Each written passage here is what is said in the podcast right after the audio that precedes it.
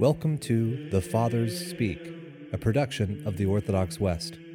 Each day, Father John Fenton reads a selection fitted to the Western liturgical calendar from one of the Fathers of the Church.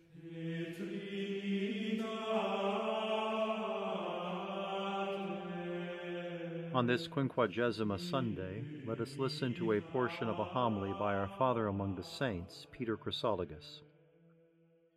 After the heavenly miracle of the virgin birth shone throughout the whole world, the joyful festivities marking the Lord's birth were completed, and the venerable feast of Epiphany also has been celebrated, the Lord foretells the sequence of events surrounding his passion to his disciples when he speaks as follows.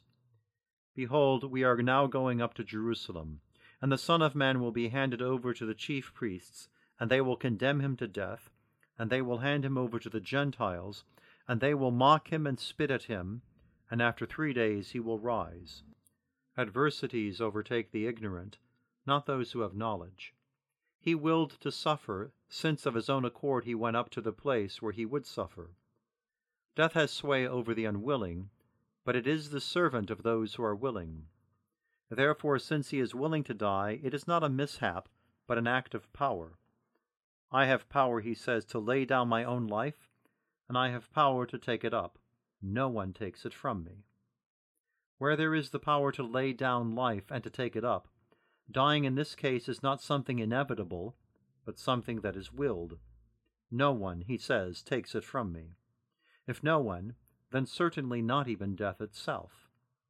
Indeed, death was not able to take his life away, nor was the underworld able to hold on to it, since as it trembled at his bidding, it lost even those souls that it was holding in captivity. And the tombs were split open, it says, and many of the bodies of the saints rose up. Just as when Christ was being born, conception did not follow its natural order, birth did not proceed according to custom, nature did not observe its own laws, so too at his death, Tartarus lost those he was keeping under his sway Hell forfeited the prerogative of its age old power, and death relinquished what had been guaranteed under the ancient law by decree of the new order. God, who knows all that is to be known, knew, because he had foreseen what was going to happen, that at the scandal of the cross, at the violence of the passion, at the injustice done to the Creator, the earth would quake, the sky would tremble, light would flee, the sun would hide, hell would shudder, and all creation would be disturbed and thrown into confusion. For the world, which could not endure divinity covered with our body, foresaw that it would be stripped of our flesh, a thing it would not bear, and especially since it had recognized how great were the sacrileges committed against this man, it supposed that they had actually inflicted injury on his divinity.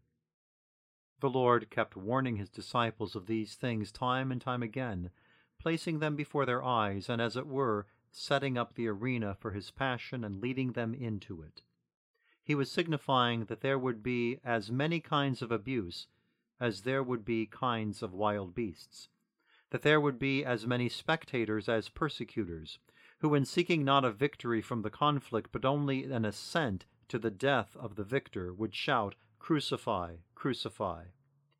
They would go so far as to lift up their savage eyes and their lethal voices to heaven, or rather against heaven, until in their cruel feeding frenzy, by contending with holy blood, they would smear themselves and their posterity and wallow in that blood as they yelled, His blood be upon us and upon our children. The Lord Jesus was depicting what his passion would look like by very often mentioning it in this way, so that his disciples would expect what was to be expected and not be overcome by the weight of an unforeseen burden, nor be overwhelmed by a surprise assault. Things that are known prepare the spirit. Things announced make it strong. Things expected give people warning and render them strong through it all.